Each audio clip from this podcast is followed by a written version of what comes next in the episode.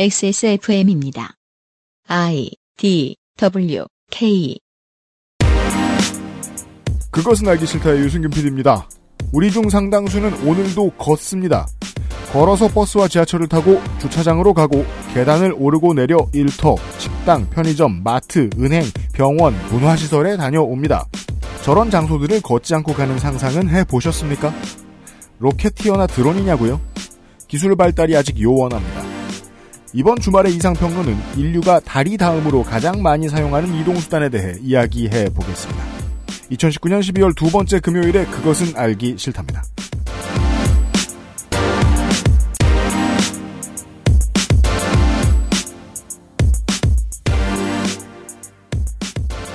제가 좀 정확하게 말하지 않은 것 같은데요. 다리 다음으로 사람들이 가장 많이 사용하는 이동수단은 바퀴죠, 바퀴. 네. 윤세민 에디터입니다. 근데 바퀴는 뭐 여러 가지 방식으로 사용이 되니까 그렇게 대답하는 거는 조금 어폐가 있지 않을까요? 한 가지 전제를 더 붙이면 이야기가 됩니다. 바퀴만을 이용해서 이동해야 하는 상황 이 온다면 어떻게 해야 될 것인가? 이렇게 생각해 볼 수 있죠. 음, 제가 지난 주말에 부산에 다녀왔는데 네. 처음으로 태종대를 걸어봤습니다. 저는 정말 좋아하지 않습니다. 무엇을요? 산행. 아 산을 올라가셨어요? 태종대는 뭐 다 절벽으로 돼 있으니까 그러니까 산이에요, 산. 네. 다. 어, 동백꽃이 이제 피기 직전이라 아주 반짝반짝하고 좋습니다. 보러 가실 만은 합니다. 산 같은 거 왔다 갔다 하는 거 좋아하시는 분들이라면. 음. 다닐 수 있는 바퀴로 된 것. 버스하고요. 오토바이밖에 없어요. 다른 바퀴로 된 것들도 들어가기가 좀 힘들어요. 이런 전제를 하면 좋다는 겁니다. 이제 킥보드는 웬만한 대도시에다 대중화돼 있어가지고 킥보드가 아니고 뭐죠 그거? 전동 킥보드요. 네, 전동 킥보드. 네. 네. 광안리 해운대 뭐 서면 이런 데도 많이 있더라고요. 네. 근데 그거는요, 음, 목적지까지 타고 내린 다음에 그냥 또 걸어서 계단을 오르내리고 이러면 돼요. 네. 목적지 앞까지만 데려다 줘요. 그렇죠. 말고, 목적지 안까지 바퀴를 가지고 들어가야 된다면, 그 생각은 많이 안 해보신 분들이 정말 많습니다. 아, 손이상 선생이 오늘 그 얘기를 할 겁니다. 오늘과 내일. 네. 기다려 주십시오. 그것은 알기 싫다는 나의 마지막 시도 Perfect 25 전화영어 피로 개선에 도움을 줄 수도 있는 간 좋은 건강한 비움 친구 평산네이처 디메이트 오늘을 행복하게 만드는 수제 간식 언제나 오란다에서 도와주고 있습니다.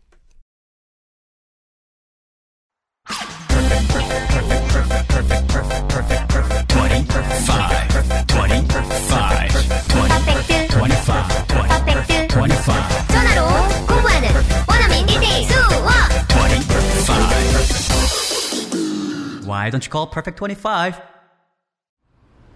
어렸을 때 많이 보던 과자 있잖아요. 딱 그 식감, 그 맛. 먹기 전엔 저도 그런 줄 알았죠.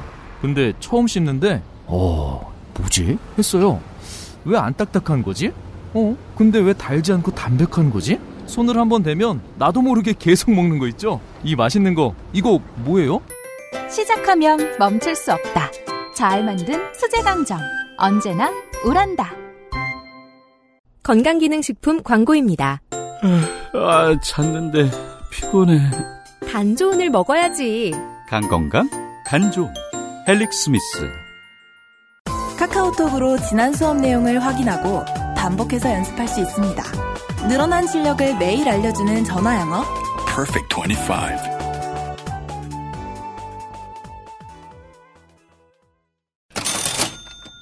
Perfect 25 소식이 있습니다.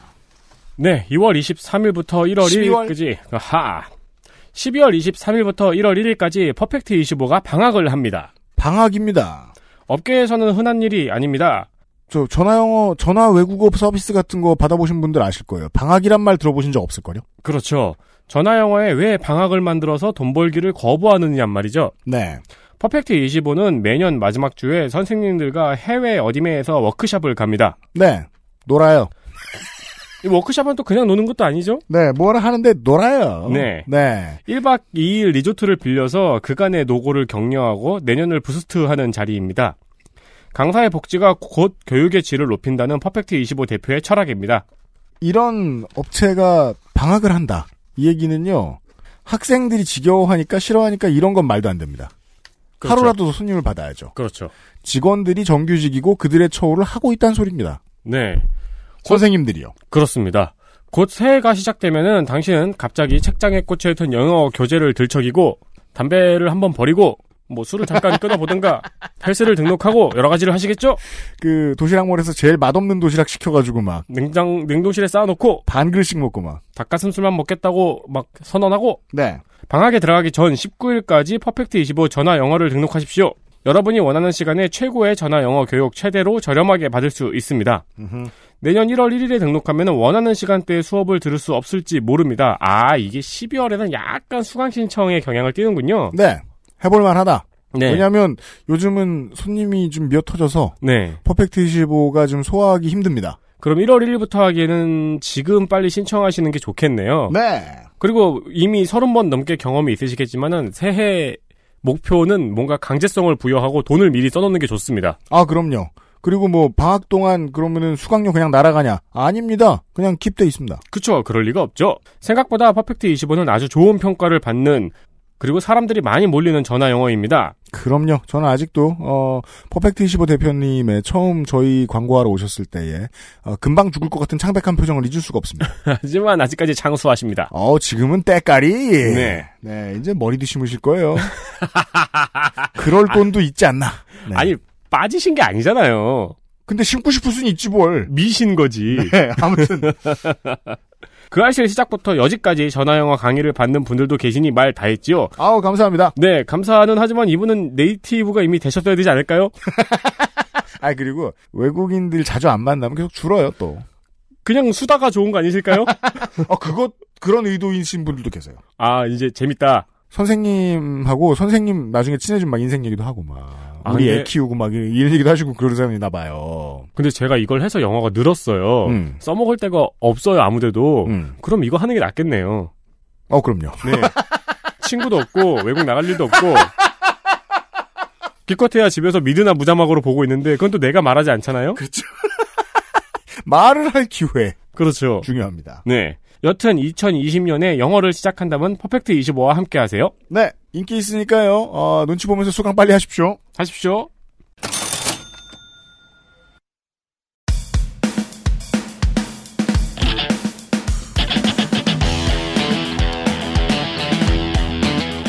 여러 가지 문제로의 다양한 접근. 이상 평론.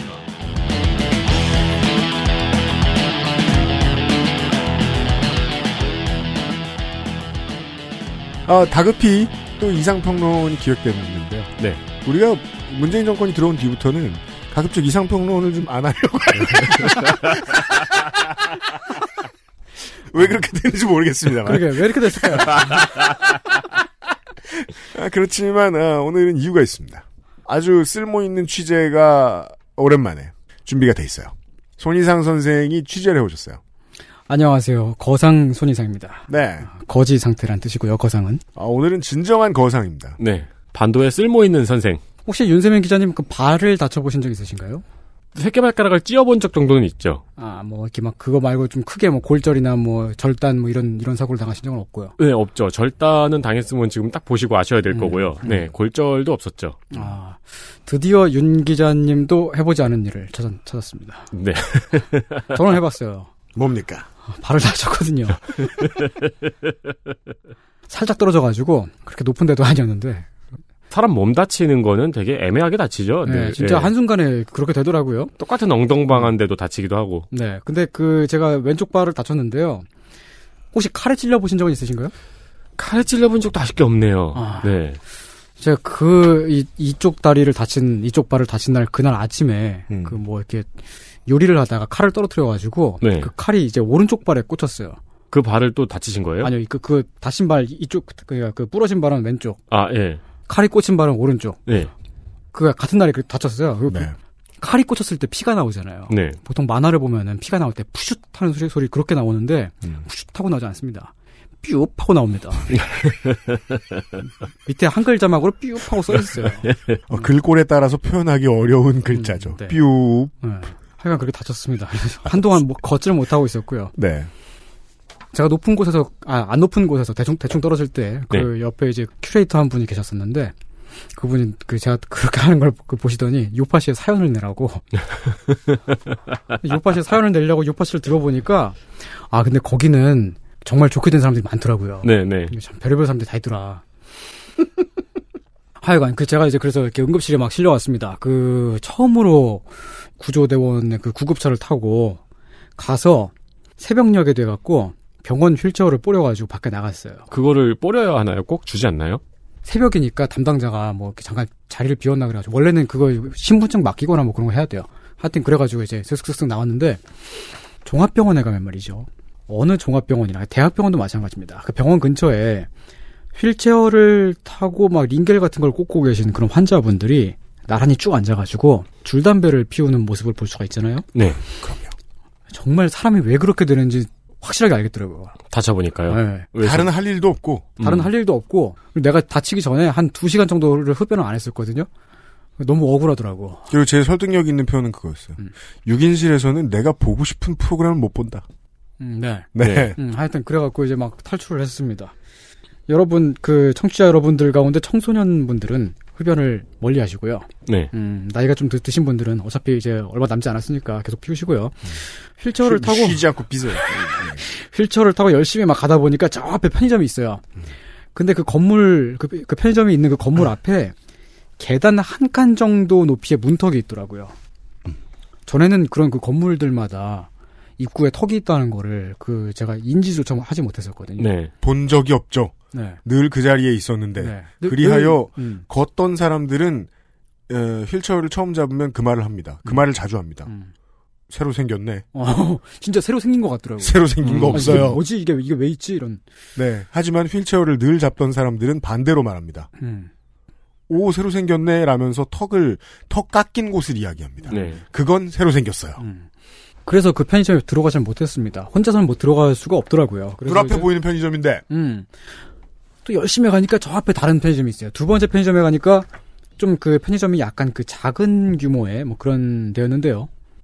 그 턱은 없었지만은 그 입구 그 문을 여니까 그 입구 앞에 막 우산 같은 거라든지 음. 또막 그 막 호빵 기계 또 뭐야 또 그막그 신문 꽂혀 있는 뭐 그런 것들 있잖아요. 막 그런 네. 게막막 이렇게 판매대 같은 게 이렇게 그 입구에 가득 차 있어가지고 길이 좁아가지고 물리적으로 들어갈 수가 없었습니다. 음, 그 휠체어가 들어갈 수 있는 넓이가 안 됐나 보네요. 적치물이 많아가지고. 그걸 치우면 들어갈 수 있었을 텐데 그걸 치우긴 또 쉽지가 않죠. 네. 홍콩이나 일본에 비교를 하면 한국은 편의점도 꽤 넓게 쓰는 편인데 땅을 네. 음. 그럼에도 불구하고 그 넓이는 못 들어갑니다. 네, 그래요. 네. 그러니까 그런 그 건물 같은 거 보면은 그 단단한 회색 돌로 되어 있는 그 한 칸 정도의 그 턱이 있거나 아마도 네. 뭐 비가 많이 올 때 침수 피해를 막기 위해서였을까요? 뭐 하여튼 뭐 그런 곳이거나 음. 아니면 뭔가 그 문 자체가 작거나 아니면 입구가 좁거나 네. 등등등의 이유로 아예 접근을 못하는 곳들이 많았어요. 그게 그 제가 다치고 나서 바로 즉각적으로 하기사 생각해 보니까 제가 다니는 편의점도, 하물며 이 건물 1층에 있는 편의점도, 음. 진열대와 진열대 사이가 한 사람 어깨 겨우 들어갈 정도죠. 아 맞아요. 어, 그런- 우리 건물에 있는 편의점은 못 들어갑니다. 음. 네. 어 휠체어로 못 들어갑니다. 뭐 제가 다니는 편의점들도 머릿속에 생각을 해보니까 그 진열대와 진열대 사이, 음. 과자를 고르기 위해서 들어가는 그곳에 휠체어가 들어갈 만한 공간이 있는 편의점은 못 가본 것 같아요. 그거 뭐 술집 많은 동네에 꽤 큰 편의점 있죠. 네. 그런 데나 들어갈까 말까 합니다. 네. 그렇습니다. 그, 그 첫날의 경험이 저한테 즉각적으로 되게 큰 충격을 주었어요. 똑같은 곳에 살고 있었는데 문화 충격을 받아버렸습니다. 어, 제가 살고 있는 그 병원 근처가 제가 살고 있는 그 근처는 아니었습니다. 아니 뭐 똑같은 도시잖아요. 아, 그- 똑같은 나라고. 아, 아, 그건. 그러니까 해외를 가고 뭐 저승에 갔다 온 게 아 니잖아. 그렇죠. 어, 그렇죠. 그렇죠. 저 세상 간 건 아니고. 네. 하여간 그 제일 먼저 그때 떠오른 생각이 아 이게 나만 그런 게 아니고 휠체어를 타고 다니는 휠체어 유저분들은 평상시에 이렇겠구나 이런 경험을 매번 하겠구나 음. 라는 생각이 첫 번째로 들었고요. 두 번째로 떠오르는 생각은 휠체어로 이렇게 그 바퀴로 이렇게 못 들어간다면은 뭐 저 같은 환자라든지 아니면 그 바퀴 달린 보행기라든지 뭐 등등등을 이용을 하시는 노인분들도 계시, 계시잖아요. 네. 어, 또는 그 유아차를 끌고 다니는 부모님들도 이런 곳들은 쉽게 들어갈 수가 없겠구나. 음. 라는 생각이 바로바로 바로 들어오더라고요. 딱 네. 눈으로 보자마자. 못 들어가니까. 휠체어라고 하는 것은 크게 수동 휠체어, 그러니까 접, 접을 수 있는 접, 접이식 휠체어와 전동 휠체어가 있습니다. 네. 그, 대개 보면 전동 휠체어가 더, 당연히 더 좋은 것이라고도 생각을 하기 쉽, 쉽지만은 다 장단점이 다 있어요. 지자체마다 조금씩 다르겠지만 대부분은 보건소, 건강보험관리공단, 동사무소 등등 등에서 어 이제 그 걷기 불편하신 노인분들이나 음, 장애인 혹은 어 저처럼 이제 그 환자들에게 그런 것을 빌려줍니다. 보행기도 빌릴 수가 있죠. 근데 이제 그 접이식 수동 휠체어는 손으로 직접 휠을 굴리든지 아니면 뒤에서 동행자가 밀어주면서 가는 것이고요. 전동 휠체어는 전기를 충전해가지고 그 힘으로 가는 건데 전동 휠체어가 좋은 점은 근거리를 비교적 힘들이지 않고 혼자 다닐 수 있다는 점 정도입니다. 음. 약간의 낮은 턱은 그냥 넘어갈 수도 있고요. 하지만 나쁜 점은 무겁고 부피가 크기 때문에 차에 실을 수가 없어요. 차에 실으려면 저, 전용차를 개조해야 되죠. 마개조를 해야 됩니다. 네. 어, 그러니까 그 RPG 미사일 몇 개 담을 수 있는 정도의 차로 개조를 해놔야 네, 그래야 들어갈 수 있습니다. 그렇지 않으면 전기차의 모든 단점을 고스란히 떠안고 갑니다. 음. 멀리 못 가요. 네. 그 무겁기 때문에 옆에서 누군가가 들어준다고 도와준다고 하더라도 그게 그렇게 할 수 있는 무게가 아니기도 하고요. 네. 그리고 그 배터리가 다 되고 나면은 그 순간부터는 움직일 수가 없게 되죠. 네. 네. 이따 자세히 좀 더 말씀드리겠습니다만은 그 휠체어를 차에 실을 수 없다는 거는 휠체어 유저의 이동폭을 크게 줄어들게 만듭니다. 반면에 수동 휠체어는 차에 실을 수 있다는 점 때문에 어, 먼 거리에 갈 때에는 차에 타고 다닐 수가 있지요. 하지만 혼자서는 낮은 턱조차 쉽게 넘을 수가 없고 경사가 진 길 같은 경우에는 동행자가 밀어준다고 하더라도 되게 쉽게 다니기가 힘든. 그러니까 제가 고생하는 것보다 동행자 밀어주는 사람이 엄청 빡세게 고생을 음, 하죠. 그럼요. 어, 그런 단점들이 있습니다. 저는 수동 휠체어를 대여를 했고 목발을 주로 보조로 쓰고 어, 아이워크라고 하는 것도 써봤습니다. 그게 뭡니까? 아이워크라고 하는 거는 이제 제가 이제 왼쪽 발을 다 다쳤으니까 왼쪽 무릎 밑에다가 네. 그 이제 이런 막대기 같은 목발을 대요. 그러니까 무릎 목발인 거예요. 그러면 일반 목발은 제가 그 양팔로 지탱을 해야 되기 때문에 손을 못 쓰잖아요. 음. 근데 무릎 목발 같은 경우는 제가 손을 쓸 수가 있어가지고 뭔가 제가 그 물건을 들, 손에 쥐- 쥐고 들고 다닐 수가 있고. 아, 그러니까 무릎 아래가 다친 것이고 발바닥이 땅에 닿으면 안 되기 때문에 허벅지부터 발바닥까지를 고정해주는 장치군요. 그럼 그렇죠. 아이워크라고 하니까 애플에서 만든 것 같은데. 근데 아- 애플에서 만든 건 아니고 하여간 그 거기도 또 역시 그 단점이 있는 게 어, 일단 되게 좀 자세가 불안정하기 때문에 좀 그 넘어지기 그것도 역시 마찬가지로 넘어, 넘어지기 쉽고요. 네. 그 다음에 그 무릎 밑에가 되게 아파요. 통깁스를 하고, 하고 있기 때문에 아. 그딱 그 기부스를 한 곳과 무릎의 사이쯤에 그 거치대가 위치를 하- 하거든요. 네. 엄청 아픕니다. 결국 그걸 잘 안 쓰게 돼요. 거기로 갑자기 체중이 실리니까요. 네네. 그리고 집안에서는 바퀴가 달린 의자, 바퀴 달린 의자가 있으면 집에서 다니기 되게 좋- 좋고. 바퀴 달린 의자도 바퀴 달린 의자 나름인데 이제 네. 우리가 지금 앉아 있는 것 같은 보통 책상 앞에 의자들도 있고 네. 아니면은 그 고전적인 방식으로 방바닥을 걸레질하고 다닐 때 쓰는 의자가 있고요. 네, 그, 네. 그 사실은 그 의자라기보다 그 바퀴가 달리는 화분 같은 거 있잖아요. 그렇죠. 그러니까 화분, 옮- 화분 옮길 때도 씁니다. 네네. 화분 받침. 음. 어, 그거, 그것도 이제 그 요긴하게 쓸 수가 있죠. 네. 아무튼 발을 다치면 할 일이 없습니다. 제가 사실 이게 다친 날에 그 한 전전 날쯤에 UMC하고 통화를 했잖아요. 네. 그때 UMC가 그 되게 뭔가 그 고민이 많아가지고 음. 스트레스를 엄청 받아가지고 막 몸이 아프다고 막뭐 그런 얘기들을 하고 막한 30분 붙잡, 붙잡고 호소를 하더라고. 네. 제가 근데 그때 저는 그랬어요. 막 세상은 되게 아름답고요. 나, 나는 되게 행복하다고. 행복한 일이 되게 많다고. 기억나, 나죠? 그때. 네, 맞아요. 근데 그 바로 한 다다음, 화를 돋우더라고. 다다음 날에 사고 딱 당하고 나니까 이제 하나도 행복하지가 않아요. 진짜 막 그 세상에 온갖 이런 불행이 있을 수가 없어요. 여러분, 청취자 여러분, 다치지 않도록 정말 조심하십시오. 그, 네. 제가 지금 다친 발로 땅을 디디면 안 되기 때문에 눈 떠 있는 시간 동안에 할 수 있는 게 별로 없습니다. 대부분 누워 있고 그렇게 그러니까 할 일이 없으니까 그동안 밀려 있던 그 아저씨를 듣거든요. 음. 그럼 막 자면서도 막 윤세민 기자 목소리가 계속 들리는 거예요. 막 사람이 미칠 것 같아. 축하드립니다. 어, 그래가지고 막 어, 막 생떼를 써가지고 퇴원을 하고 음. 어, 휠체어에 타고 막 왔다 갔다 하고요. 네. 어, 집에 딱 들어가는데 휠체어를 타고 이제 그 아파트 입구에 있는 경사로가 있잖아요. 네. 그 경사로를 이렇게 돌아서 올라가는데 그 경사로가 좌우 균형이 약간 안 맞게 약간 틀어져 있더라고요. 그런 경사로가 많습니다. 네. 지금까지 그 아파트에 살면서 단 한 번도 인식한 적이 없었는데 음. 왜 이딴 식으로 만들어 놓은 거야라는 그, 그게 바로 딱 들어와요. 음. 그래서 안 그래도 그 좁은 경사로를 음. 양팔에 똑같은 힘으로 밀고 올라가면 네. 올라가지 못하게 돼요. 올라가기 쉽지 않게 됩니다. 저도 그걸 그 구청에서 일하는 어떤 분한테 들었는데 네. 검사하기 너무 쉽대요. 네. 그냥 공 굴려보면 된대요. 어, 그렇구나. 아, 그래요? 가운데에서 육안으로 보면 잘 그 뚜렷하게 티가 안 나거든요. 어느 쪽으로 훅 하고 네. 쏠려서 내려가는지. 특히 그게 이제 그 경사로가 휘어 있을 경우에는 딱 봐서 잘 모릅니다. 어쨌든 좀 휘어 있어요. 그게 그게 그거 제가 이제 그 집에 수년간 살면서 처음 안 사실이죠. 근데 음. 역시 거기서도 또 마찬가지로 아 평상시에 다른 휠체어 유저분들은 이런 일들을 계속 겪었겠구나. 난 네. 지금까지 몰랐는데 아 손희상 선생네 집 평생 산 집. 평생은 아니고 꽤 오래 산 집. 몇 년 살았어요. 예. 근데 거기서 이게 이자 오늘의 이야기는 이런 겁니다. 어, 손희상이라는 사람이 있었습니다. 네. 있었어요. 지금 네. 과거형으로 뭐- 말, 말씀하시지 마시고 아직은 존재하고 있습니다. 그러니까 뭐 저 지나가다가 뭐 낙엽에 맞아도 죽을 수준의 사람입니다. 근데 용케 살아서 이렇게 왔다 갔다 하고 있어요. 그렇죠. 모르죠. 지금 녹음 시점이랑 방송 시점이 차이가 있으니까요. 과거형이 될 수도 있죠. 그렇죠. 아, 그런가? 안녕히 가세요. 방송, 방송에 나갔을 때는 제가 저기 가 있을 수도 있는 건가요? 지금은 이 세상 사람입니다. 아무튼. 근데 이런 사람이 그 저 시민운동 같은 거 한답시고 가끔 막 좀 위험한 곳에 나갈 때가 있습니다. 네. 거기까지 얘기해도 되잖아요. 음. 어, 시민운동 하다 다쳤습니다. 손 이상이. 아닌데요. 만약에 그랬다 치면. 아 만약에 그렇다 치면 근데 영향이 있는 것 같아 난, 나 보기엔 그렇게 얘기 안 하는데. 아니에요, 아니에요. 아니에요? 그냥 미술관에서 다쳤어요. 아무튼 네. 네, 뭘 하다 다쳤어요. 네. 근데 다친 게 아니어도 좋아요. 음. 갑자기 손 이상이 다리와 신발로 구성되어 있던 이동 수단을 휠체어로 바꿨어요. 네, 바꿨습니다. 근데 이동 수단만 바뀌었는데 세상이 다 바뀌어 버렸어요. 손 이상에. 네. 오늘의 이야기는 그런 얘기입니다. 그렇습니다. 네. 갈, 갈 수 있는 데가 진짜 확 줄어들어요.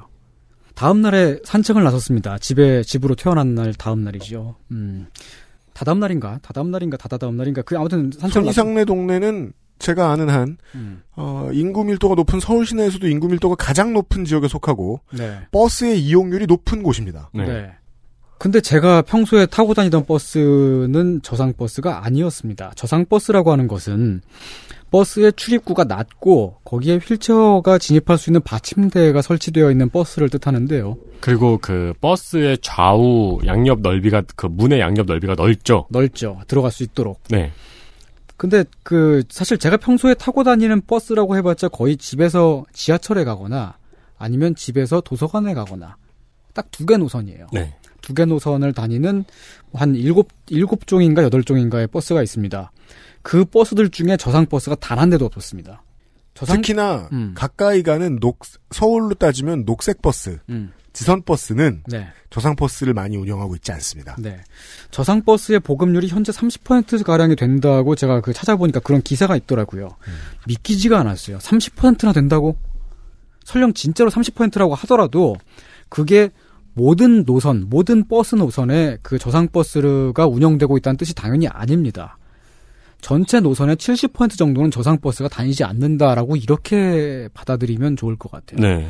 그 제가 여기 어. 이상해지는 거죠. 이거 이렇게 움직이는 사람들 입장에서는 음. 파란색 간선 버스가 우리 집 앞을 지나간다 칩시다. 네. 그런 집이 흔치 않습니다만. 음. 그래서 집에서 그 파란 간선 버스 탈 수 있는 데까지 왔어요. 음. 서울로 말할 것 같으면 보통 중앙차로에 많이 있습니다. 그렇습니다. 중앙차로까지 갔어요. 열심히 갔습니다. 몇 개의 턱을 넘어서서 음. 넘었다 치죠. 네. 간선 버스를 탔습니다. 물론 그 간선 버스들도 두 대 중에 한 대만 저상 버스입니다. 음. 한참 기다려, 기다려야겠죠. 그리고 이, 뭐, 이 장면은, 어, 이동수단이 그냥 다리인 분들도 보셨을걸요? 저상 버스에서 바퀴가 들어가라고 그 철판 같은 게 쭉 나와요. 네. 음. 근데 그게 버스를 타는 플랫폼하고 높이가 안 맞아. 안 맞을 때가 있습니다. 안 맞아서 다시 뽑았다가 넣었다가 뽑았다가 넣었다가 이런 장면 솔직히 되게 흔히 볼 수 있는데, 음. 어, 내가 거기에 해당되지 않으면 머릿속에서 지우니까 못 봐요. 네, 그렇죠. 예. 보긴 보았는데 아마도 보긴 보았을 것 같은데 기억이 잘 안 나요. 음. 그렇게 타고 가요. 음. 근데 간선 버스는 골목길을 안 가요. 안 갑니다. 내려줘요. 뭐 한 1km 바깥에서. 그럼 또 나는 한참을 가야 돼요. 음. 남들이 녹색 버스를 탈 때. 네. 네. 그래서 휠체어 유저들은 버스로는 대부분의 노선을 다닐 수가 없습니다. 야, 그, 그, 여기서 또 제가 제일 처음 든 생각은, 아, 그러면 평소에 휠체어에 의지해야 하는 교통 인프라를 대부분 이용할 수가 없겠구나. 교통 인프라가 이렇게 그 도시에, 다른 지역은 잘 모르겠습니다만, 최소한 서울 같은 경우는 촘촘하게 갖춰져 있는데도 대부분 이용할 수가 없는 거고. 그리고 머릿속으로 생각을 한 번씩 해보잖아요. 버스를 탔는데 저쪽에 이제 휠체어가 들어갈 수 있는 자리가 있잖아요. 네. 거길 보고 한번 버스가 내가 들어온 길을 보고 여기를 딱 보면은 어, 여기에 휠체어가 들어와서 여기까지 오려면은 버스에 사람이 진짜 없을 때만 가능하겠구나 음. 싶잖아요. 쉽지 않죠. 네. 러시아워 때는 꿈도 못 꾸죠. 네. 그렇죠. 탈때 네. 시간도 많이 걸리고요. 그리고는요. 그리고 두 번째로 든 생각은 역시 어 그러면 역시 그 보행기를 밀고 다니는 할머니라든지 음. 유아차에 타고 다니는 어린이들도 버스에 한 번 타려면 무진장 힘들겠구나. 물론 어린이 같은 경우는 어린이가 고생하지는 않죠. 그 유아차에 타고 있는 그 아이의 부모 혹은 그 이제 보호자가 네. 어, 고생을 하겠죠. 음. 왜냐하면 그냥 유아차를 바퀴를 밀어서는 버스에 들어갈 수가 없기 때문에 음. 일단 아이를. 안아들어요. 그러고 그 이제 그 뭐야 유아차를 다시 접고 네. 그러고 들어갑니다. 무겁죠. 네. 그걸 계속 반복을 하는 거예요. 어디 한 번 이동을 하려고 하면. 그런데 웃긴 건 말, 말이죠. 일단 버스에 탔어요. 저, 저, 저는 일단 그 이제 동행자들이 있어가지고 친구들이 이제 막 문병 오잖아요. 네. 부축 좀 해줘 해가지고 들어갔습니다. 들어갔는데 버스 안에 장애인 노약자석, 그러니까 그 교통약자석이 따로 마련이 되어 있었습니다. 휠체어 표시가 되어 있는 네. 휠체어로 못 들어가는데. 아. 심지어는 휠체어 전용 공간이 있는 버스도 있었습니다. 저상 버스가 아닌데도요. 많이 있습니다. 어. 그러니까 그게 그냥 규정이 그러니까. 음. 규정에 맞추기 위해서 그렇게 되어 있는데 들어갈 수는 없어요. 네. 이게 제가 딱 봤을 때 그 현재의 우리 사회를 되게 압축적으로 함축적으로 비유해주는 어떤 한 장면이라고 생각합니다. 왜냐면은 거기에 일단 들어가면 보호와 배려를 받을 수가 있습니다. 그런데 드- 못 들어가게 해놨어요. 음. 들어가기가 너무 어려워요. 네. 음. 규정을 바꾸고 개정과 개정을 거듭해서 모든 이들에게 맞출 수 있는 많은 장치들을 마련해 놓았는데 네. 그게 불충분해서 그게 너 되게 열심히 해놨는데도 너무 불충분해서 접근도 못하는. 네. 접이식 휠체어 같은 경우는 동행자가 도와주면 어쨌든 뭐 버스 정도는 탈 수가 있습니다. 왜냐면 이제 부축도 해주고 한 사람이 또 한 사람은 이제 그 어, 휠체어 접어가지고 그러니까 들어주고 동행자도 최소 두 명이 있어야 뭐, 되죠. 그 아니면 그 왔다 갔다 하면서 이제 아니면 네, 또 네. 동행자가 아니더라도 다른 승객들이 도와주실 수도 있고요. 음. 우리 친절한 시민분들이 많으시니까요. 하지만 전동 휠체어는 저상 버스가 아닌 이상 절대로 탈 수가 없습니다. 음. 어, 제가 실제로 제가 다치기 전에 제가 걷는데 좀 이제 그 힘들다는 걸그 걷- 걷기에 어려움을 느끼기 전에는 장애인 이동권 문제가 계속 나와도 사실은 이 장애인 이동권의 문제가 지금 하루 이틀 나온 게 아니잖아요. 네. 10년 넘었죠. 네. 한참 됐습니다. 10년 넘었다 그러면 또 웃으실 거예요. 그래요. 그거보다 네. 더 오래됐으니까. 그게 이야기가 나온 지가 10년 넘었지 그렇죠. 이동하기 네. 어려운 건 인류의 역사잖아요. 그렇죠. 그 우리가 그 언론에 포착되고 이제 사람들에게 회자가 되기 시작한 게 이제 한 십몇 년쯤 된 거고. 그렇죠. 근데 그렇게 문제가 계속 나오더라도 그걸 지금까지는 제가 사실은 추상적으로밖에 이해를 못 했습니다. 사실은 제가 마음으로는 이제 아 그래 장애인들도 편히 다닐 수 있게 해줘야지. 정부는 뭐 하는 거야라든지 뭐 그런 정도. 음. 혹은 이제 그 아 이게 좀 어, 그 장애인 단체에 이제 그 좀 이제 뭐 연대 방문이라든지 등등등도 하고 네. 하, 했다고 하더라도 그게 실제로 어떤 문제인지는 제가 정확하게 몰랐습니다. 그냥 장애인들이 어떤 부분에서 그 이동권을 요구를 하고 있고 이동권이라고 하는 그 개- 개념조차도 되게 생소했어요. 낯설었어요. 이동권 쟁취를 위한 시민 행동 같은 게 이제 그 외부 행사 같은 것도 많이 합니다. 돈도 모아야 되고 하니까. 그렇죠. 네. 그런데 보면 체험 행사를 반드시 해요. 그렇습니다. 체험 행사 별거 없습니다. 누구나 탈 수 있게 휠체어를 접이식 휠체어를 갖다 놓습니다. 네. 그래서 한번 타봐요. 네. 그러면 되게 타기 좋은 곳에 갖다 놔도 음. 소스라치게 놀랍니다. 얼마 안 가서. 네. 사실은 그거 그런 행사 중에 보면 정치인들이 참여하는 혹은 구청장급이 참여하는 뭐 그런 행사들도 있거든요. 선생이 겪은 음. 그 편의점까지 가고 버스를 타보고 그 경험까지도 못 가요. 그냥 주변만 한 바퀴 돌다 오는 거예요. 음. 근데도 왜 놀라느냐? 음. 접이식의 경우 네. 얼마나 많은 코어 스트렝스가 필요한지를 느끼기 때문입니다. 네. 음, 그렇죠. 혼자 당- 세상에 혼자 밀면 힘이 이렇게 세야 돼. 어 깨가 너무 아프죠. 예, 근데 사실 그 제가 그 전에는 그런 식의 그 이제 특히 정치인이 참여하는 하는 행사 같은 걸 보면은 아 저 정치인이 또 나와가지고 쇼한다 표포 받으려고 막 이런 음, 식의 음. 느낌이 있었는데 지금은 그런 그런 사업이 반드시 그런 그런 체험 학습 같은 게 필요하다고 지금 느껴요. 근데 그거를 다니기 쉬운 곳 그런 거 말고 막좀 재래식 시장이라든지 정치인들이 다니기 좋아하는 곳 있잖아요. 음. 시장, 음. 백화점, 음. 뭐 그런 데다가 휠체어를 타고 정치인을 맞아요. 실제로 보내봐야 돼요. 그래야지 맞아요. 이걸 좀 알 것 같아요. 네. 극장. 음. 네. 이래서 그 글쟁이들은 그 이런저런 체험을 많이 해볼 필요가 있습니다. 음. 네. 실제로 몸으로 겪지 않으면 머리로는 이해하는데 잘 모르는 것들이 음, 많습니다. 네. 취재를 하고 왔어요. 네. 그래서 손희상 선생이 실제로 제가 휠체어에 앉아 보니까 이게 보통 심각한 문제가 아니더라라는 이야기입니다. 네. 이렇게 된 김에 이걸 그냥 열심히 취재를 해보기로 했습니다. 어차피 누군가가 병문 그, 그 병문안을 올 때마다 한 번씩 나가야 되고 음. 나가려면 또 막 씻어야 되는데 집에서 한 번 샤워하려 그러면은 샤워 한 번 하는 것도 의미가 없어요. 막 진짜 온몸에 땀이 뻘뻘 나요. 한 다리로 서가지고 하려고 그래 그러니까. 음, 네. 어쨌든 그 상황에서 이제 나가긴 나가야 되고 그럼 나갈 때마다 아 내가 갈 수 있는 곳은 어디이고 가- 못 가는 곳은 어디인가 혹은 갈 수 있더라도 오지게 불편한 곳은 어디인가 등등등을 취재를 하기로 했습니다. 마침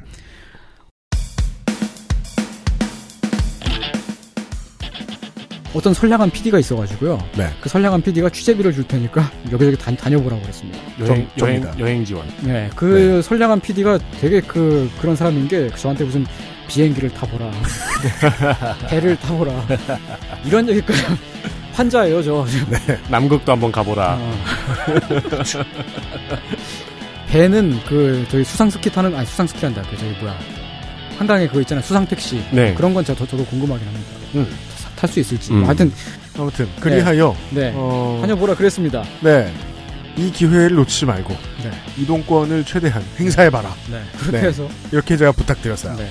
택시비를 받았습니다. 아, 아직 받지 못했고 그니까요. 저 뭐냐 저 저거 들고 와요.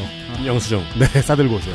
없는데요. 까먹고 안 받았죠? 아니 안 받은 것도 있고 그리고 주로 이제 보면 이제 그 친구나 뭐 어머니 차를 많이 타고 다녀가지고 아니 바보야. 망함. 하여간 XSFM입니다.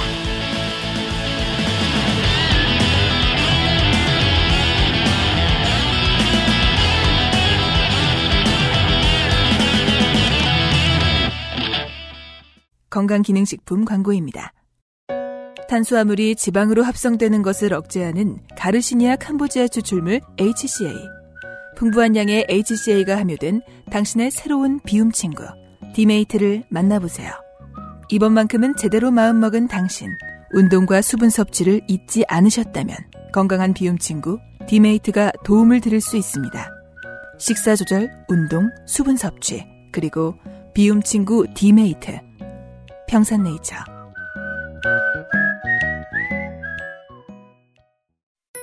파파야, 파인애플, 망고, 건포도. 그리고 오란다. 열대과일 가득한 수제강정. 언제나 오란다.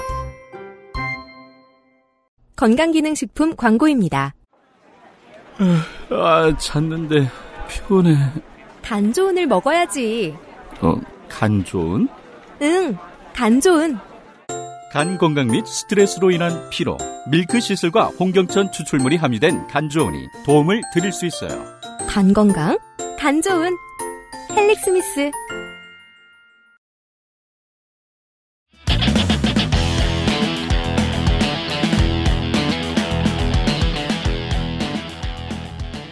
전동 휠체어 같은 경우는 차량에 넣을 수가 없다는 말씀 드렸습니다. 저상버스가 아니면 지하철밖에 못하죠. 일단 지하철을 그래서 저는 이제 어, 가보려고 했는데 지하철에 가, 가려고 할 때 그 버스를 타면 좀 힘드니까 택시를 타려고 그랬습니다. 트- 접이식 휠체어는 트렁크에 넣을 수가 있거든요. 네. 근데 어 나에게 그 취재비가 지원이 된다고 하는 그런 말이 있는 택시 드라이버들이 많이 싫어합니다. 왜냐면 트렁크가 끝까지 안, 안 닫히거든요. 그 휠체어를 실었을 때. 음, 음. 특히나 이제 그, 어, 개중에는 택시를 마개조 해가지고 트렁크 안에 거대한 가스통이 들어있는.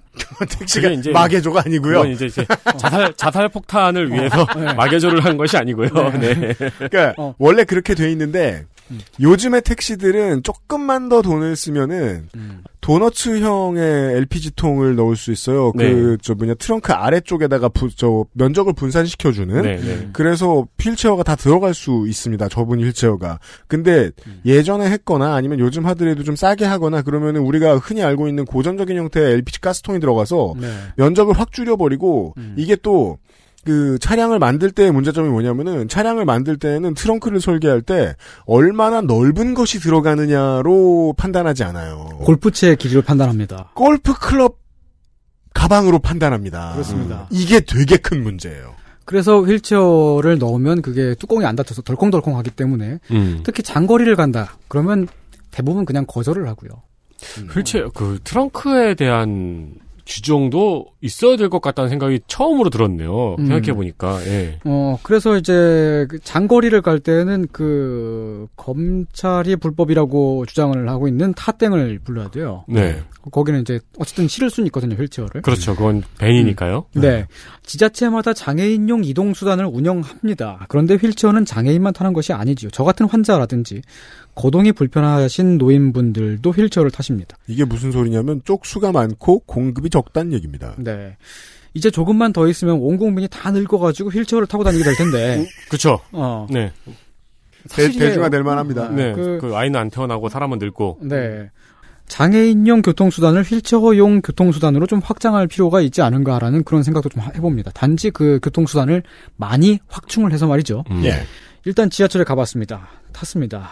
아마 2019년 현재 모든 지하철은 출입구에 엘리베이터가 설치가 되어 있을 것입니다. 예. 어, 확실하진 않아요. 제가 직접 다, 다 세본 건 아니니까.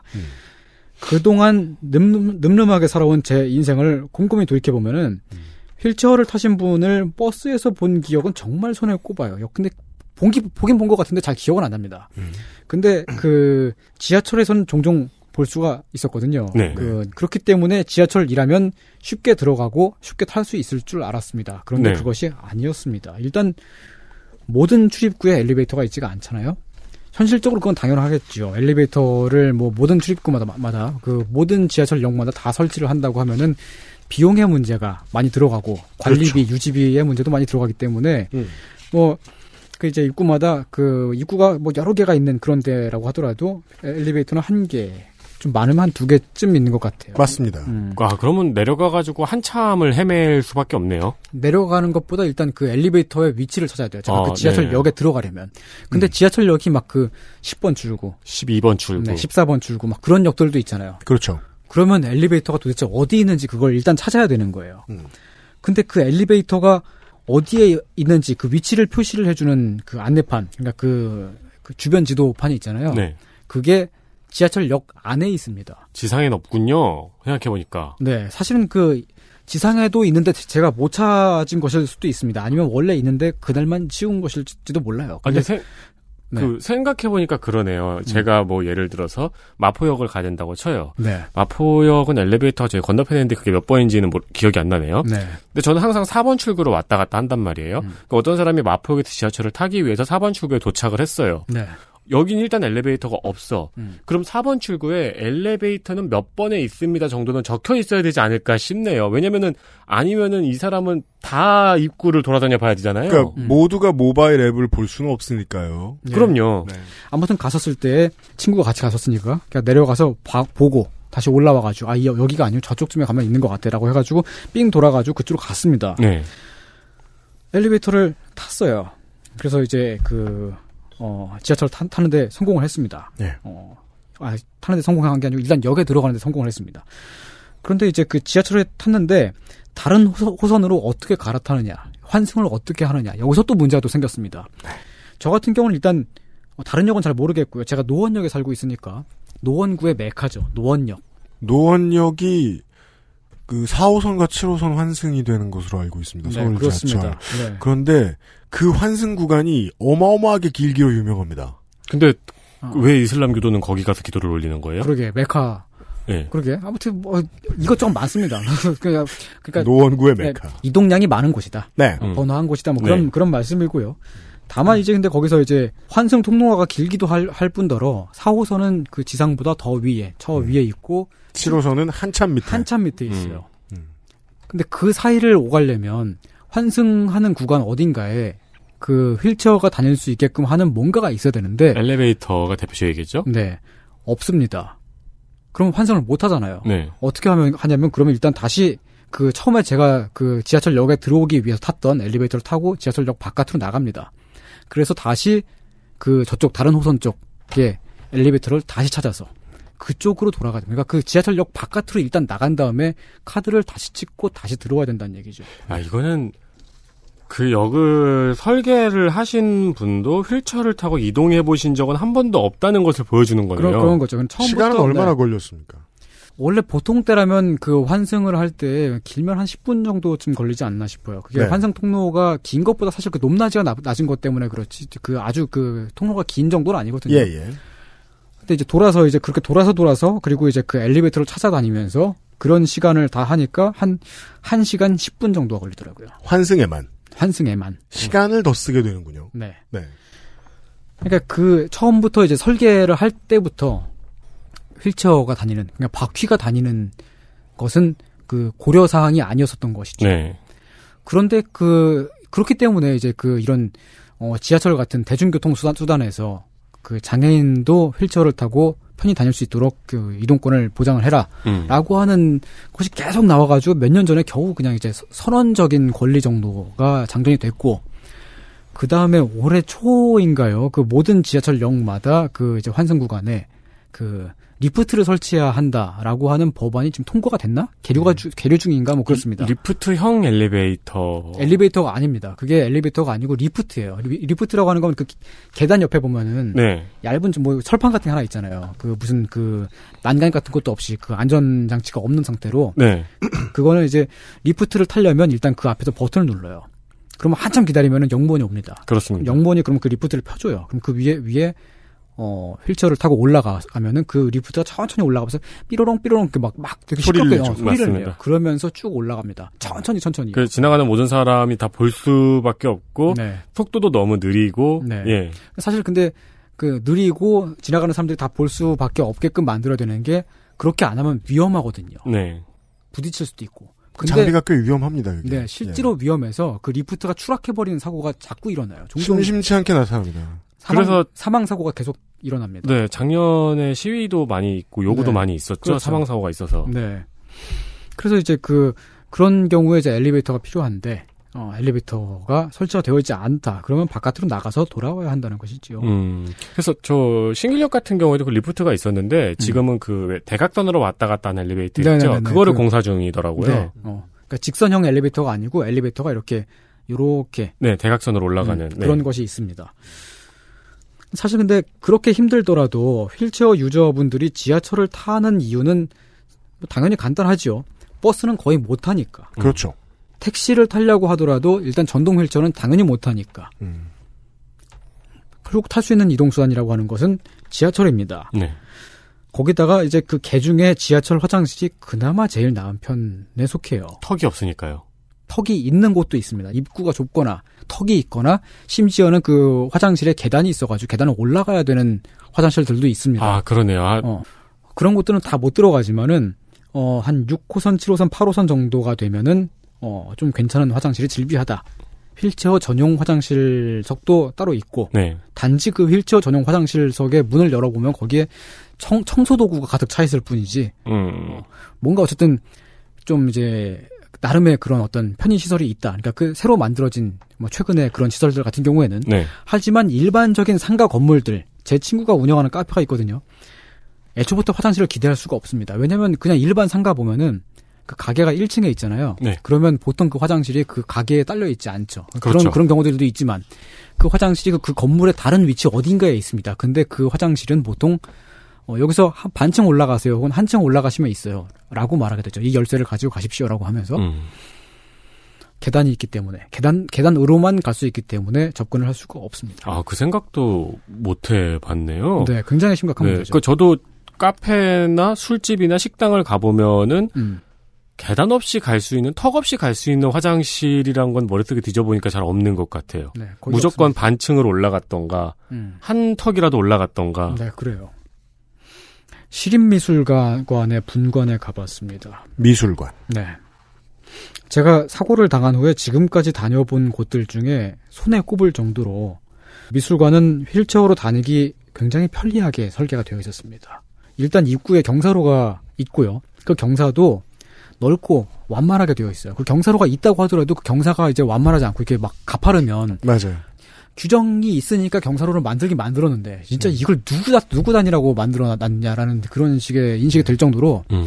그 다니기 힘든 곳들도 있는데 여기는 정말 완만하게 혼- 혼자서도 쉽게 갈 수 있을 법하게 그러니까 왜 짓는지 모르고 짓는 사람이 있을, 지었을 수도 있죠. 네. 그왜 되게 경사로라면서요. 경사가 네. 있어야 되는 거 아니야? 어 그러니까 요즘에는 많이 없었는데 옛날에 그런 걸 많이 했잖아요. 계단하고 똑같은 각도의 경사로. 어 맞아요 그런 그런 데도 봤어요 네. 지금도 남아 있어요 그런 데가 그거는 그, 저. 미끄럼틀이죠? 음. 그, extreme 자전거 선수들 연습하는 곳. 네, 하프파이프 그런, 네. 어린이들 킥보드 타라고. 음. 그리고 그 미술관은 이제 그 바닥도 그 바퀴가 매끄럽게 잘 미끄러지는 그런 재질로 되어 있고요. 네. 그리고 공간이 텅텅 이렇게 막 공간이 넓- 넓고 쾌적합니다. 음, 음. 미술관이니까요. 네. 그리고 층마다 이동할 수 있는 쾌적한 엘리베이터가 있었습니다. 결정적으로 데스크에서 휠체, 휠체어를 대여를 해주는데요. 그거는 어, 그 미술관에 갈 때까지는 어, 어, 어, 어, 이렇게 좀 걸어서 갔다고 하더라도 노인분들이라든지 걷기 불편하신 분들, 오래 서 계시기 불편하신 분들이 계세요. 그분들은 이제 미술관에서 작품을 관람, 관람을 할 때 좀 이렇게 힘들 수가 있기 때문에 그분들한테 이제 그 시- 시설에서 휠체어를 대여를 해주면 음. 그- 그 공간 안에서 아주 편하게 다닐 수가 있지요. 좋군요. 네. 아마 정말 손에 꼽을 정도로 되게 좋은 시설이었습니다. 그래서 이 미술관 같은 경우는 제가 화장실 가려고 그랬더니 화장실 앞에 이제 그 화장실에 들어간 사람들을 대기하기 위해서 그 이제 그, 그 동행자들이 대기하는 그 벤치가 고정형으로 화장실 앞에 딱 설치가 되어 있었어요. 어. 그래서 휠체어가 못 들어가더라고요. 진입로가 좁아가지고. 제일 좋은 시설이었는데 그래요. 어, 그건 또 무슨 아이러니가. 어. 버그 같은 거네요. 예. 네. 말씀드리지만 이 플레이 안 해봐서 나온 버그. 네. 그곳은 제가 가본 곳 중에 손에 꼽을 정도로 휠체어 user를 가장 많이 배려를 한 시설 중에 하나였습니다. 정말 잘해놓고 화장실을 못 가게 해놨다. 네. 부축을 받아서는 갈 수가 있었죠. 부축을 가- 받아서 들어갔어요. 용변을 보는데 양옆에서 이제 저를 잡아줬어요. 음. 친구들이. 근데 그 남성용 소변기에 손잡이 있잖아요. 가끔 보면 그 standing 소변기에 이제 그 은색 손, 소- 손잡이가 동그랗게 돼가지고 달려있는 네, 네. 곳들이 있죠. 하나씩이 꼭 있죠. 네, 양, 양쪽에. 음. 그게 없었습니다. 제가 눈이 어두워서 못 본 것인지, 혹은 그날만 치운 것인지는 모르겠습니다만은 아무리 아무리 어디 어두워도 화장실 들어가면 그거보다 보이는데요. 남자 그렇죠. 화장실 네. 제가 그 두 다리로 걸어 다닐 때에는 소변기의 양 옆에 그게 왜 있는지 몰랐거든요. 이거 가방을 걸으라고 있는 것인가? 뭐 이게 도대체 뭔지 몰랐는데 지금은 제가 잘 알겠습니다. 저 같은 환자라든지 거동이 불편하신 노인분들 같은 경우는 굉장히 필요한 장치입니다. 그게 음. 없으면 부축이 없이 혼자 서서 용변을 볼 수가 없기 때문에 네. 그렇죠. 그걸 붙잡고 있어야 되는데 네. 없으니까 불편한 것이죠. 말이 나온 김에 좀 말씀을 드리자면 집 안에도 변기의 옆과 욕조 옆에 튼튼한 손잡이가 있다면은 노인분들의 삶의 질이 대폭 커질 겁니다. 그래서 집에 이제 환자분이 있으신 분들은 설치하는 분들도 많이 계시죠. 많이 계시죠. 그리고 뭐 환자분 없어도 음. 욕조하고 화장실에는 짚고 일어설 수 있는 그 봉 같은 거 많이 네. 팝니다. 네. 예, 근데 문제는 이제 그 봉이 얼마나 튼튼하냐 보다도 벽에 얼마나 솜씨 있게 잘 세게 터- 설치하느냐의 문제인데. 네, 그렇죠. 네, 그래서 월- 그것도 전문가가 들어가는 작업일 수 있습니다. 음. 그렇습니다. 하여간 그좀 이렇게 생각을 해보니까 제가 뭐 다른 집, 다른 친구 집, 가정집 등등등을 방문했을 때 그런 손잡이 시- 시설이 있는 경우를 거의 보질 못했어요. 별내라고 하는 곳이 있습니다. 별내. 네, 경기도에 있고요. 남양주시와 구리시 그리고 서울 태능, 태능이 갈리는 경계선에 있습니다. 네. 그 그렇다는 건 무슨 말이냐면은 거기가 그 별내가 이제 고속도로로 뜨- 들어가는 그 인터체인지가 양쪽에 따다닥 있는데 네. 차를 잘못 타고 들어가면 진짜 고속도로 들어가지고 한참 돌아가야 돼요. 음. 한참 돌다가 아무튼 들어가는 그런 곳인데 거기에 그 딱 그 새 지역 지자체의 그 정확한 그런 경계선쯤에 체육공원이 있고 거기에 축구장이 있습니다. 가끔씩 그 리그 3부 리그인가 뭐 네. 축구 네. 경기 K리그. 네, 음. 또 열린다고 어, UMC가 말을 했습니다. 제가 거기 가보라고 시킨 네, 거죠. 저는 꼭 집어가지고 거기 한번 다 다녀와 보시라고. 축구를 보러요? 아니, 그러니까 뭐든. 그러니까 체육 시설도 한번 어떤지 한번 아. 취재를 해달라고 네. 하신 네. 거죠. 근데 이제 아마 저의 집에서 가까운 곳으로 이제 저한테 이제 그 배려를 해서 추천을 음. 해주신 것 같아요. 좀 멀리 있는 막 상암구장 그런 데는 일단 가는 것부터가 일단 일이니까. 아, 그렇죠. 네. 그건 누구여도 힘 짜증나요. 노원에 사는데. 네. 근데 그 사직구장. 네. 그렇죠. 네. 와, 그- 그럼 KTX 이용까지 세트네요. 네, 그쵸. 네. 네. 거기가 그 서울 태능에서 아마 거- 거의 걸어가 아, 걸어가든지 아무튼 그럴 수 있을 정도로 되게 가까이에 있는 곳이었는데요. 음. 그래서 그 별내 신도시의 그 이제 그 태능 선수촌 관계자 그 어, 체육계 관계자분들하고 그리고 그 군 관계자 음. 육군 관계자분들이 그쪽에 좀 많이 좀 이주해서 살고 계신 것 같아요. 음. 그래서 보면은 길에 지나다니시는 분들을 보면은 되게 다들 무력이 높아 보여요. 아, 네. 음. 한정식집의 사장님이 여자분이셨는데 현피를 뜨면 제가 제발 절대로 질 자신이 있습니다. 그 백전백패. 네. 적을 알고 나를 알면. 알았어요. 무슨 무슨 말씀하시죠? 아닙니다. 어. 아, 그리고 원래 고깃집에서 일하시는 분들은 다 손 이상은 패죽일 수 있어요. 네. 그 뭐, 음. 그 불판 들 힘만 있어도. 네. 아, 제가 그렇게 약하지 않아요. 다잘 피합니다. 네. 피할 수 있습니다. 그 불판 들기 시합 이런 거 한번 해보세요. 다니는. 네. 아니면 그 불붙은 숯. 뭐야, 그건, 그건 안 너무, 맞죠. 너무 고어하잖아. 네, 그 별내 체육구장에 있는 체육, 그, 이제 축구장은 되게 훌륭한 잔디밭이 깔려 있는 구장이었습니다. 꽤 쾌적하게 지어 있었고요. 관람석은 의자가 아니라 길게 놓여 있는 돌계단이었는데요. 아. 음, 경기장의 바로 옆에 붙어 있습니다. 장애인석은 따로 없었습니다만은 휠체어는 그 어차피 자체가 의자이기 때문에 그냥 그, 그 앞에 앉아서 보면 됩니다. 네. 아, 이동은 할 수 있는데 의자는 따로 정해져 있는 것이 없다. 네. 이유는 왜냐하면 오는 사람이 별로 없으니까 음. 이래도 된다. 네, 어쨌든 앉아서 앉아서 볼 수는 있는데 그 앞에서 앉아서 본다고 하는 건 뭐냐면 축구장에 라인이 있잖아요. 네. 그 라인, 라인 바로 앞에 보- 앞에서 앉아서 아 진짜요? 그럼 네. 공도 맞고 막 그럴 가능성이 아니, 그 있죠. 공이 날라오면 피하면 되죠. 공연 같은 걸 보러 가면은 맨 뒤에 콘솔석 옆에 장애인석이랑 휠체어석이 세 군데 정도, 세 개에서 다섯 개 정도가 있잖아요. 있습니다. 많이 법, 법으로 이제 그래야 되죠. 네네. 그래서 이 사람들은 왜 S석에서 볼 권리가 없지? 음. 그것까지는 나중 문제라고 잘 쳐줘서 그렇게 얘기할 수 있다고 하더라도요. 음. 그 자리에 앉아서 보아야 하시는 분들의 음. 경우에는 오지 않는 이유가 그거라는 거예요.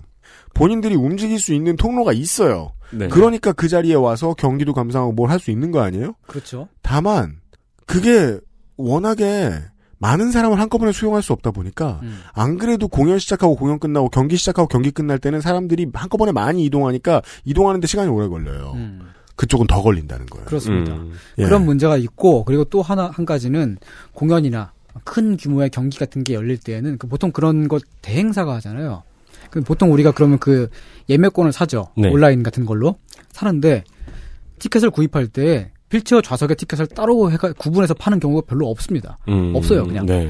그러면 S석, A석 뭐 이렇게 있는데 S석을 사, 살 수도 있죠. 그냥 사가지고 갔는데 저는 휠체어를 사고 있습니다. 그러면은 안내 요원이 어, 어 하고 이렇게 막 어, 버벙벙 하다가 안내를 해줄 거 아니에요? 네. 근데 S석이 아니라 저 먼지 있는 그렇죠. 그런 자리. 콘솔석 네. 근처에. 음, 그렇게 되죠. 그, 그 공연 같은 거 보러 다니는 거 모르던 사람이 그렇게 했으면 갑자기 깜짝 놀랄 일이 생기죠. 그렇죠. 자주 보러 다니시는 분은 지레 포기하시는 경우들이 있는데. 네. 어쨌든 다시 이제 그 체육공원 축구장으로 돌아가 그 이야기를 도- 돌아가자면 여기는 공립 축구장인데요. 그 경기장에 들어가려면 주차장에 내리, 내려가지고 인도를 통해서 그 경기장에 들어가야 됩니다. 근데 인도에 경사로가 따로 없었어요. 근데 규정, 규정상은 그 아마 경사로가 있어야 되겠죠? 그러니까 이제 그 인도를 뿌개서 일부 구간을 야매로 대충 뿌개가지고 약간 경사지게 만들었어요. 음. 그냥 산으로 바꿔놨네요. 어, 그러니까 뭐 이거 뭐야 이거 절대 혼자서 못 넘어갑니다. 원래 경사로가 있는 데는 그 전 한, 한 2m, 3m 전부터 보도블럭이 서서히 경사가 져야 되잖아요. 네, 그런 게 아니고 그냥- 근데 그렇게 안 하고 그냥 거기 보도블럭을 빼버리고 거기를 흙으로 대충 토닥토닥토닥토닥 해놓은 데들이 있죠. 네, 그런데 근데 여, 여긴 그런 수준도 아니고 그 보도 블럭을 그냥 망치로 하, 하나씩 두들겼어요, 그냥. 그래가지고 약간 프레젤이에요? 어, 약간 이렇게 좀 경사가 지게끔 약간 이렇게 뒤집어 놓은 거죠 반쯤. 사실상 못 가네요. 네. 네. 가장 기막힌 건 화장실이 있어요 거기에 화장실이 있었는데 굳이 화장실을 공중에 띄워서 높은 데다 만들었습니다. 네. 그것도 이유가 있는 걸로 알고는 있는데 음. 그러자면 경사로라도 신경 써서 만들어 놨어야 하지요. 그 화장실에 가려면 24계단의 그 가파른 나무 계단을 올라가야만 화장실에 들어갈 수 있고 아, 세 볼 수 있네요. 가야 하는 사람은. 네, 그냥 앉아서 세 봤어요. 그냥 음. 24개네 하고 음. 계단 외에는 화장실까지 접근할 수 있는 방법이 없었습니다. 진짜 이상했어요. 왜냐하면 계단을 올라가서 있는 게 그냥 화장실이에요. 그리고 그 바로 옆에 관리사무실이 있고 당직 관리자가 있겠죠. 그거 말고는 그 화장실을 저렇게 높은 데다가 설치를 해야만 하는 이유가 없, 없는 거예요. 이게 당장 마려운 사람은 그 생각을 하게 되죠. 저걸 왜 저기다 올려놨을까? 음. 그냥 남자 화장실, 여자, 여자, 여자 화장실 딱딱 이렇게 있고, 근데 그 축구장 주변에 다른 텅텅 비어있는 공간들도 많고, 왜냐면 그 체육공원이 워낙 넓고 크, 크거든요. 네. 근데 그런 다른, 그, 그냥 지상 평지에다가 지어도 되는 거를 굳이 높은 데다가 저것만을 짓기 위해서 그렇게 지어 놓은 것이죠. 이유가 없는데 말이죠. 민간 시설이나 상가 건물 등등에는 화장실이 불편하다고 하더라도 현실적으로 이제 와서 어떻게 할 수 있는 방법이 없습니다. 왜냐면 건물이 낡았고 오래됐고 지금 시설 공사를 다시 하려고 하면은 큰 돈이 들고 그래서 건물주는 경사로라든지 서- 엘리베이터를 지금 와가지고 설치를 할 생각이 없고 네. 세입자는 남의 건물에다가 자기 돈 들여가지고 공사를 할 수가 없고 하고 싶지도 않고 그러면 이미 포화 상태에 있는 혀- 서울은 현실적으로 그런 민간 시설에서 여건을 개선할 수 있는 방법이 사실 별로 없습니다. 근데 이제 막 신도시로 조성이 되고 있는 곳에 공공시설물 남양주 음, 공공체육공원 네 그것도 바로 옆에 공간이 많이 남아있는 그런 곳에 화장실조차도 휠체어 유저를 위한 최소한의 고려가 없이 음. 그냥 만들어져 있는 것입니다. 그런 걸 보았습니다. 노력했는데 네. 꽤 오랫동안 노력해온 걸로 알고 있는데 음. 미래도 별로 희망이 없어 보인다. 더 기막힌 이야기는 어, 조금 뒤에 어, 말씀 더 드리겠습니다. 알겠습니다. 다음 시간을 기대해 주십시오. XSFM입니다.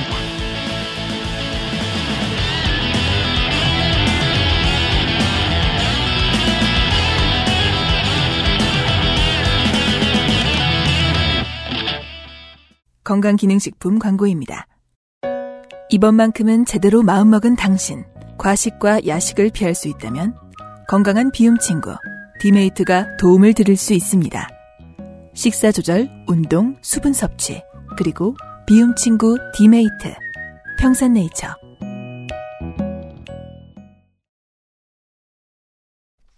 네. 아까도 들으셨습니다만은 그 오늘도 예전에 평상시에 늘 하던 거동은 아닌 상태에서 기동력은 아닌 상태에서 아주 힘들게 와가지고 손이상 선생이 예, 녹음을 했습니다. 네, 땀을 내일- 뻘뻘 흘리면서 오셨어요. 그렇습니다. 내일 이야기를 좀 더 들어보시겠고요. 어, 내일 아마 뭐 긴 얘기를 하겠지만 또, 그, 저가 좀 미안합니다. 손희상 선생이 이제 휠체어를 잠시 타게 됐다. 네. 이때를 놓치지 말고, 여기저기 굴리자. 그래가지고, 너무 많은 일을 시켰어요. 제가 좀 미안하게 생각합니다. 그, 그 반대여야 하지 않나요, 보통? 미안하게 생각합니다. 네. 언제 또, 어, 세상을 이 눈높이로 보느냐? 빨리 많이 경험하고 와라! 네. 네, 그래서 몸이 더 안 좋아진 것 같기도 하고. 아, 근데 또 너무 열심히 해주셔서. 그렇습니다. 네. 어, 이상평론 내일 다시 진행하겠고요. 의사소통을 잠깐 하고 마무리 짓죠. 금주의 의사소통. 타투이스트이신 임모 씨께서 말이에요. xsfm25@gmail.com으로 어, 메일을 보내주셨습니다. 안녕하세요. 제가 혼자서 그 알실의 타투 이야기가 다뤄진다면 아마 나오실 것 같다 하던 분이 나오셔서 깜짝 놀랐습니다. 아마도 타투 하시는 분들도 그 알실 많이 듣고 계실 것 같아요. 제가 겪었거나 두려워했거나 들었던 이야기를 정돈된 또 훨씬 풍부한 경험과 생각들을 곁들여 들으니 제가 일하고 있는 이 분야가 가진 하- 불합리성이 더 와닿고 노동조합에 더 힘을 보태고 싶어집니다. 제가 LA에 일을 하러 갔을 때 그곳에 타투이스트 자격증을 따야만 했습니다. 당연하죠. 저는 위생 부분에 대해 아주 신경을 쓰고 공부함에도 불구하고 처음 듣고 배우는 부분이 많았어요. 그냥 열심히 한다는 거 하기보다는 먼저 제대로 공부를 하는 게 맞는 일이구나 하고 느꼈어요. 여기에서 언제나 나오는 이 슬레이저, 슬레어즈 박사의 명언이 나오죠.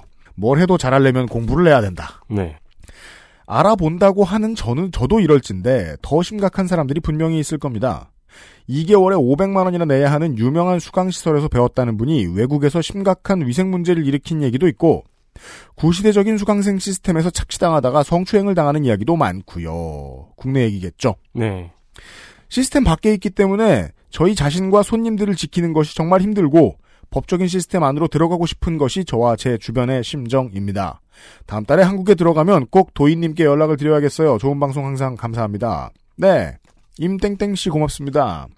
도인님한테 연락하셨겠네요. 음, 네. 안 그래도 저, 저, 저, 도인님의 인스타그램을 보니까 그, 이제 적극적으로 행동을 하시기 시작한 것 같더라고요. 저희 방송을 두 번이나 올리셨더라고요. 맨날 그림만 있다가, 네. 자기 그림만 있다가, 자기 작품만 있다가, 딴 게 막 나오기 시작했어요. 네, 네. 네네네.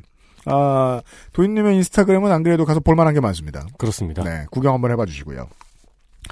백종범 씨께서 유소은님 방송 잘 들었습니다. 이론과 실제 코너가 말이에요.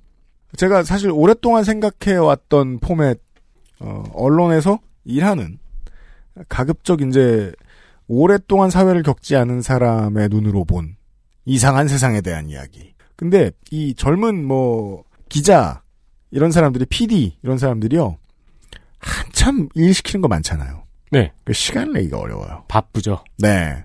유소원 이론가도 시간 내기 되게 어려웠거든요. 바쁘죠. 바빠요. 최근엔 더 바빠졌대요. 네. 네.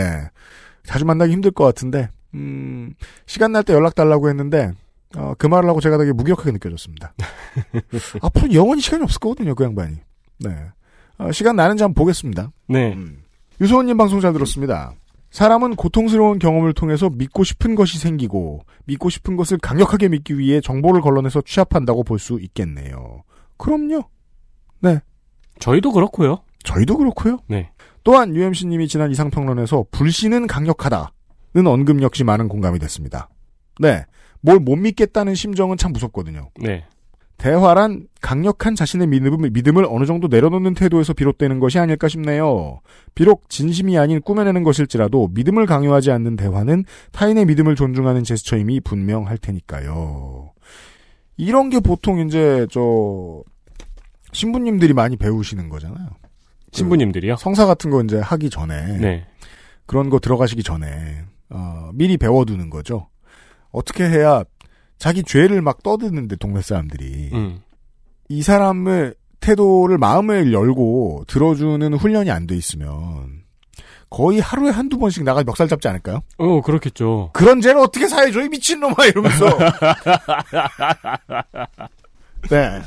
그 열린 마음을 가진 사람한테 이야기하고 싶은 것이 모든 이의 욕망일 거라고 생각합니다. 그렇게 생각하면 지가 마음을 열어야죠. 네. 네.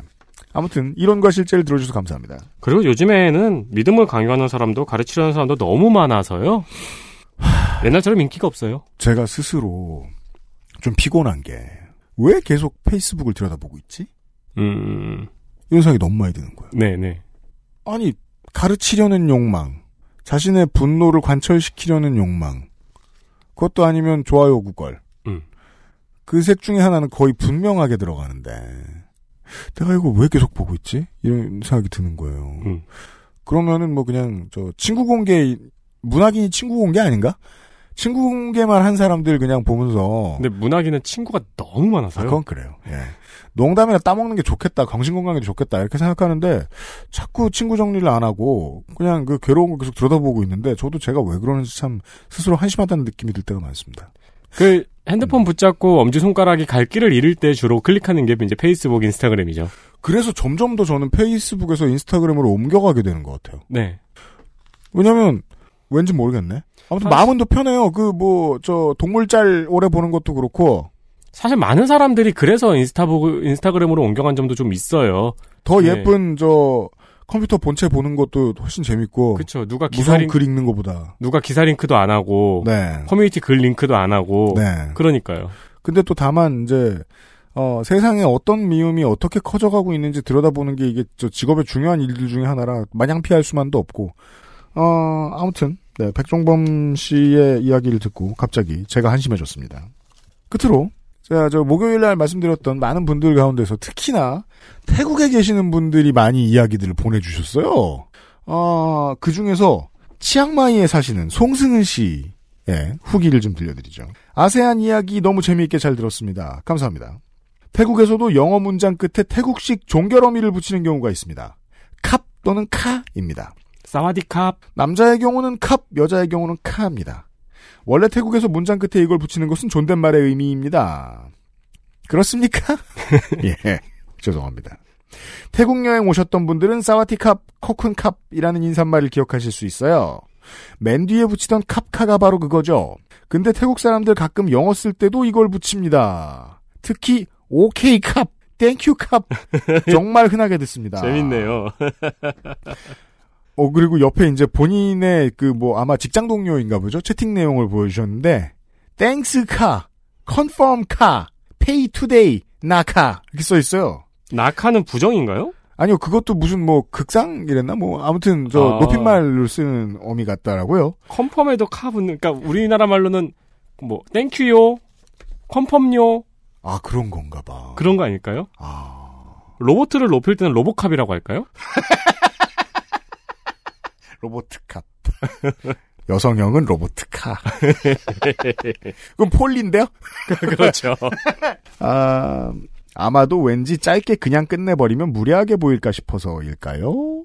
이거 은근히 그 아시아 대륙의 무서운 지점입니다. 자꾸 뭘 높이고 싶은 욕망. 네. 이유는 잘 모르겠지만 그냥 그렇게 씁니다. 도움되는 얘기인지는 모르겠네요. 네. 우리 뭐 어떻게 도움되는 얘기만 합니까? 뭐 아무것도 모르는 사람이 와서 모든 걸 떠들고 가기도 하는데. 근데 이건 네. 진짜 재밌네요. thanks ค่ะ, confirm ค่ะ 이런 건. 네. 네. 마카오나 예, 싱가포르나 태국에서 우리 동네 영어도 그 어미가 다 이 모양이다. 설명해 주신 많은 여러분 감사드립니다. 네. 어, ค่ะ도 있고 lah도 있고 ah도 있고 eh도 있고 그렇습니다. 아 진짜요? 네. 제가 여러분들의 제보 덕분에 Singlish, Tinglish 많이 배웠습니다. 땡글리시겠네요. 그 딴 나라에서는 막 우리나라 보고 한국 사람들은 자꾸 이상하게 뒤에 요를 붙여 모든 말에 막 이렇게 얘기할 수도 있겠네요. 그러면요. 그 외에 소련 여자 유튜브에 네. 누가 누나 똥 싸면서 맨날 보고 있어요. 그러니까 그 소련 여자분이 댓글 단게 네. 한국인들은 왜 맨날 똥 싸는 걸 나한테 말해주냐고. 시시콜콜한 얘기 하기 좋아하는데 그것은 알기 싫다를 들어주셔서 감사합니다. 내일 이 시간에 어, 손인상 선생의 더 많은 새로운 시각에서 본 모험과 함께 돌아오지요.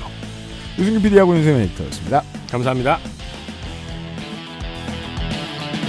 XSFM입니다. I D W K